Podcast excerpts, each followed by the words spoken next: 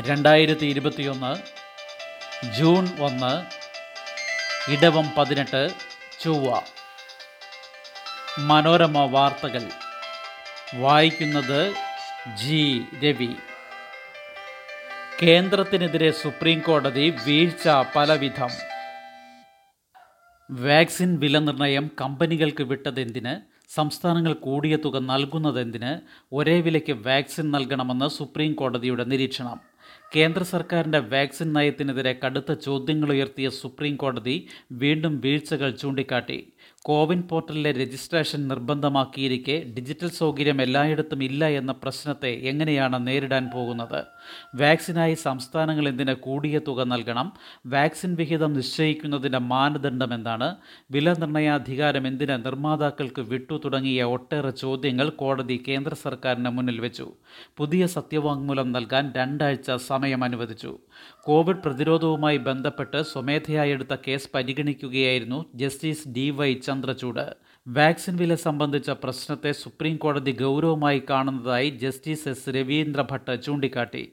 Vaccine വാങ്ങാനും പരസ്പരം മത്സരിക്കാൻ സംസ്ഥാന സർക്കാരുകളോട് ആവശ്യപ്പെട്ടിരിക്കുകയാണ് കേന്ദ്രമെന്നും വിമർശിച്ചു. ഒരേ വിലയ്ക്ക് വാക്സിൻ ലഭ്യമാക്കണമെന്ന് നിരീക്ഷിച്ചെങ്കിലും ഉത്തരവുണ്ടായില്ല. വാക്സിൻ സംസ്ഥാനങ്ങളെ ഒന്നിച്ചിറക്കാൻ പിണറായി പതിനൊന്ന് മുഖ്യമന്ത്രിമാർക്ക് കത്തയച്ചു. കോവിഡ് വാക്സിൻ കേന്ദ്രം സൗജന്യമായി ലഭ്യമാക്കണമെന്ന ആവശ്യത്തിൽ വിവിധ സംസ്ഥാനങ്ങളെ ഒരുമിപ്പിച്ച് നിർത്താനുള്ള ശ്രമവുമായി മുഖ്യമന്ത്രി പിണറായി വിജയൻ. ഇത് സംബന്ധിച്ച് പതിനൊന്ന് ബി ജെ പി ഇതര മുഖ്യമന്ത്രിമാർക്ക് പിണറായി കത്തയച്ചു. സംസ്ഥാനങ്ങൾക്ക് വാക്സിൻ പൂർണമായും കേന്ദ്രം സംഭരിച്ച് സൗജന്യമായി വിതരണം ചെയ്യണമെന്ന ആവശ്യം സംയുക്തമായി മുന്നോട്ട് വയ്ക്കണമെന്നാണ് നിർദ്ദേശം. തമിഴ്നാട് ആന്ധ്രാപ്രദേശ് തെലങ്കാന ഛത്തീസ്ഗഡ് ഒഡീഷ ബംഗാൾ ജാർഖണ്ഡ് ഡൽഹി പഞ്ചാബ് രാജസ്ഥാൻ മഹാരാഷ്ട്ര എന്നീ സംസ്ഥാനങ്ങളിലെ മുഖ്യമന്ത്രിമാർക്കാണ് കത്തയച്ചത്. ലക്ഷദ്വീപിനൊപ്പം കേരളം ഒറ്റക്കെട്ടായി പ്രമേയം. പ്രതിപക്ഷ ഭേദഗതികളും ചേർത്തു കേന്ദ്രത്തിന് കടുത്ത വിമർശനം. ലക്ഷദ്വീപ് ജനതയ്ക്ക് നിയമസഭയുടെ ഐക്യദാർഢ്യം. അഡ്മിനിസ്ട്രേറ്ററെ നീക്കണമെന്നും ദ്വീപവാസികളുടെ ജീവനും സ്വത്തിനും കേന്ദ്ര സർക്കാർ സംരക്ഷണം നൽകണമെന്നും ആവശ്യപ്പെടുന്ന പ്രമേയം സഭ ഐക്യകണ്ഠമായി അംഗീകരിച്ചു. മുഖ്യമന്ത്രി പിണറായി വിജയൻ അവതരിപ്പിച്ച പ്രമേയം ചില ഭേദഗതികളോടെ പ്രതിപക്ഷം അംഗീകരിച്ചു. കേന്ദ്ര സർക്കാരിനെ നേരിട്ട് തന്നെ വിമർശിക്കണമെന്ന് പ്രതിപക്ഷം ആവശ്യപ്പെട്ടു. Anoop Jacob N Shamsuddin P T Thomas എന്നിവരാണ് പ്രധാന ഭേദഗതികൾ നിർദ്ദേശിച്ചത്.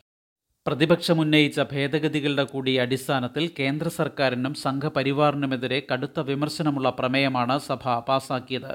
ദ്വീപ് ജനതയുടെ തനതു ജീവിത രീതികളെ ഇല്ലാതാക്കാനുള്ള ശ്രമമാണ് നടക്കുന്നതെന്ന് മുഖ്യമന്ത്രി കുറ്റപ്പെടുത്തി.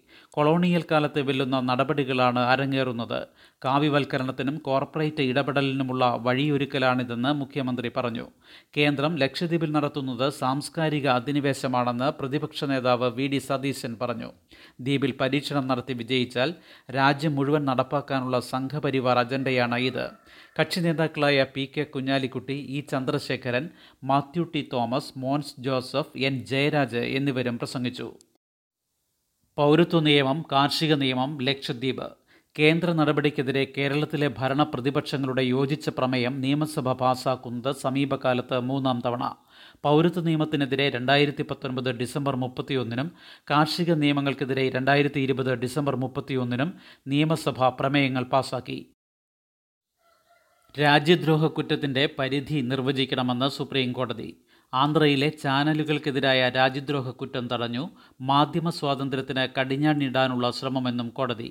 രാജ്യദ്രോഹ കുറ്റത്തിന്റെ പരിധി നിർവചിക്കേണ്ട സമയമാണിതെന്ന് വ്യക്തമാക്കിയ സുപ്രീം കോടതി ആന്ധ്രാപ്രദേശിൽ രണ്ട് ചാനലുകൾക്കെതിരെ രാജ്യദ്രോഹ കുറ്റം ചുമത്തി കേസെടുത്ത നടപടി തടഞ്ഞു.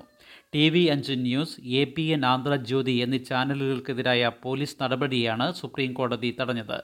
ആന്ധ്ര പോലീസിന്റെ നടപടി പ്രഥമദൃഷ്ടിയ മാധ്യമ സ്വാതന്ത്ര്യത്തിന് കടിഞ്ഞാണിടാനുള്ള ശ്രമമാണെന്ന് ജസ്റ്റിസ് ഡി വൈ ചന്ദ്രചൂഡ് അധ്യക്ഷനായ ബെഞ്ച് വിലയിരുത്തി. രാജ്യദ്രോഹത്തെക്കുറിച്ച് പരാമർശിക്കുന്ന ഇന്ത്യൻ ശിക്ഷാ നിയമത്തിലെ നൂറ്റി ഇരുപത്തിനാല് എ നൂറ്റി അൻപത്തി മൂന്ന് എ അഞ്ഞൂറ്റി അഞ്ച് വകുപ്പുകളുടെ പരിധി സംബന്ധിച്ച് വ്യാഖ്യാനം ആവശ്യമാണ്. പ്രത്യേകിച്ച് മാധ്യമ സ്വാതന്ത്ര്യത്തിന്റെയും അഭിപ്രായ സ്വാതന്ത്ര്യത്തിന്റെയും അടിസ്ഥാനത്തിൽ എന്നും കോടതി നിരീക്ഷിച്ചു.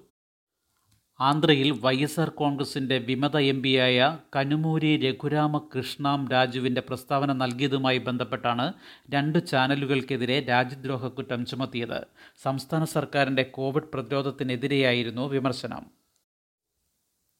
ജൂൺ ഏഴ് മുതൽ സർക്കാർ ഓഫീസുകൾ അൻപത് ശതമാനം ജീവനക്കാർ മാത്രം പൊതുമേഖലയ്ക്കും അനുമതി ഷോപ്പിങ്ങിന് വിഭാഗ ക്ഷണക്കത്തുമായി മാത്രം പ്രവേശനം പ്രഭാത സായാഹ്ന സവാരി നടത്താം.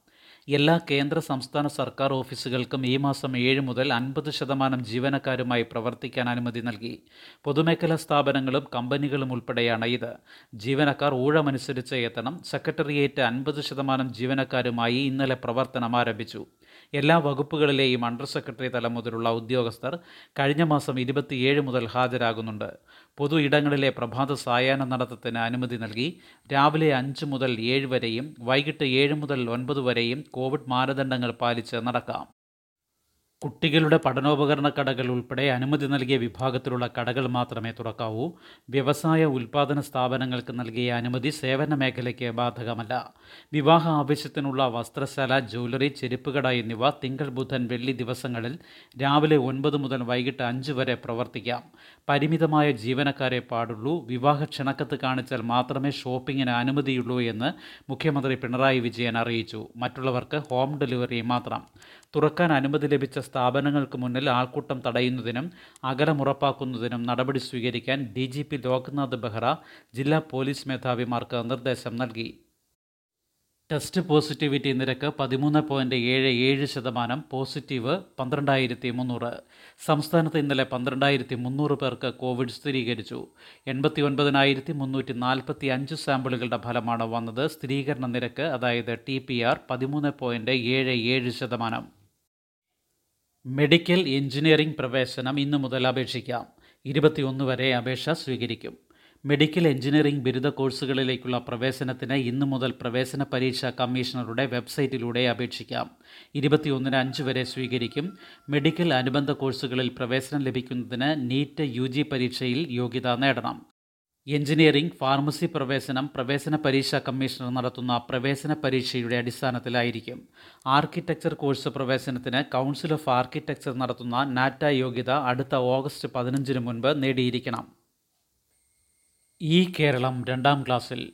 പരിമിതികളുടെയായിരുന്നു പോരാട്ടം. എന്നിട്ടും ഈ പഠനത്തിന്റെ കേരള മോഡൽ വിജയം കുറിച്ചു. അതിജീവനമെന്ന ജീവിതപാഠം പഠിച്ചു. മൂന്ന് ലക്ഷത്തിലേറെ കുട്ടികൾ ഇന്ന് ഒന്നാം ക്ലാസ്സിൽ. കോവിഡ് കാല വെല്ലുവിളികൾ മറികടന്ന് കേരളത്തിൽ ഇന്ന് പുതിയ സ്കൂൾ വർഷം. മൂന്ന് ലക്ഷത്തിലേറെ കുട്ടികളാണ് ഒന്നാം ക്ലാസ്സിലെത്തുന്നത്. രാവിലെ എട്ട് മുപ്പതിന് Thiruvananthapuram Cotton Hill government L സ്കൂളിൽ മുഖ്യമന്ത്രി പിണറായി വിജയൻ സംസ്ഥാനതല പ്രവേശനോത്സവം ഉദ്ഘാടനം ചെയ്യും. മന്ത്രി വി ശിവൻകുട്ടി അധ്യക്ഷത വഹിക്കും. ഉദ്ഘാടന സമ്മേളനം കൈറ്റ് വിക്ടേഴ്സ് ചാനൽ വഴി തത്സമയം സംപ്രേക്ഷണം ചെയ്യും. ഒൻപത് മുപ്പത് മുതൽ പ്രചോദനാത്മക പരിപാടികൾ ആശംസകളുമായി മമ്മൂട്ടി മോഹൻലാൽ ഉൾപ്പെടെ താരങ്ങൾ. ഒൻപത് മുപ്പത് മുതൽ എല്ലാ സ്കൂളുകളിലും അധ്യാപകരുടെ നേതൃത്വത്തിൽ പ്രവേശനോത്സവം സമൂഹ മാധ്യമങ്ങൾ വഴി കുട്ടികൾക്കും പങ്കെടുക്കാം. സ്പെഷ്യൽ സ്കൂളുകൾ അങ്കണവാടികൾ എന്നിവിടങ്ങളിലെ പ്രവേശനോത്സവവും ഇന്ന്. പാഠപുസ്തക വിതരണം പതിനഞ്ചിനകം പൂർത്തിയാകും. എല്ലാ കുട്ടികൾക്കും ഡിജിറ്റൽ ഉപകരണങ്ങളുണ്ടെന്ന് പതിനഞ്ചിനകം ഉറപ്പാക്കും. ഡിജിറ്റൽ സൗകര്യങ്ങൾ എന്ന വെല്ലുവിളി കണക്കെടുപ്പ് പത്തിനകം പൂർത്തിയാക്കും. ഡിജിറ്റൽ ക്ലാസുകൾ ഇന്നു മുതൽ രണ്ടാം വർഷത്തിലേക്ക് കടക്കുമ്പോഴും എല്ലാ കുട്ടികൾക്കും ക്ലാസുകൾ കാണാനുള്ള സൗകര്യമുണ്ടെന്ന് ഉറപ്പുവരുത്തുക വെല്ലുവിളി. ഹൈസ്കൂൾ ഹയർ സെക്കൻഡറി വിദ്യാർത്ഥികൾക്കായി സ്കൂളുകളിലെ അധ്യാപകരുടെ നേരിട്ടുള്ള ക്ലാസുകൾക്ക് ജി സ്വീറ്റ് പ്ലാറ്റ്ഫോം കൂടി ജൂലൈ മുതൽ ഉപയോഗിക്കുന്നതിനാൽ ഇന്റർനെറ്റും വേണം. പൊതുവിദ്യാലയങ്ങളിലെ എല്ലാ കുട്ടികൾക്കും കമ്പ്യൂട്ടറോ മൊബൈൽ ഫോണോ ടി വിയോ ഉണ്ടെന്ന് ഉറപ്പുവരുത്താനായി വിദ്യാഭ്യാസ വകുപ്പ് സംസ്ഥാന വ്യാപക സർവേ നടത്തുന്നുണ്ട്. ഇതിനകം റിപ്പോർട്ട് നൽകിയ ജില്ലകളിൽ തന്നെ ഏകദേശം അര ലക്ഷത്തിലേറെ കുട്ടികൾക്ക് സൗകര്യങ്ങളില്ലെന്നാണ് സൂചന. പത്തിനകം കണക്കെടുപ്പ് പൂർത്തിയാക്കി യഥാർത്ഥ ഫെസ്റ്റിവൽ ക്ലാസുകൾ തുടങ്ങുന്ന പതിനഞ്ചിനകം എല്ലാ കുട്ടികൾക്കും സൗകര്യം ലഭ്യമാക്കുകയാണ് ലക്ഷ്യം. തദ്ദേശ സ്ഥാപനങ്ങളുടെ സഹായത്തോടെ സൗകര്യം ഒരുക്കാനാണ് നിർദ്ദേശിച്ചിരിക്കുന്നത്.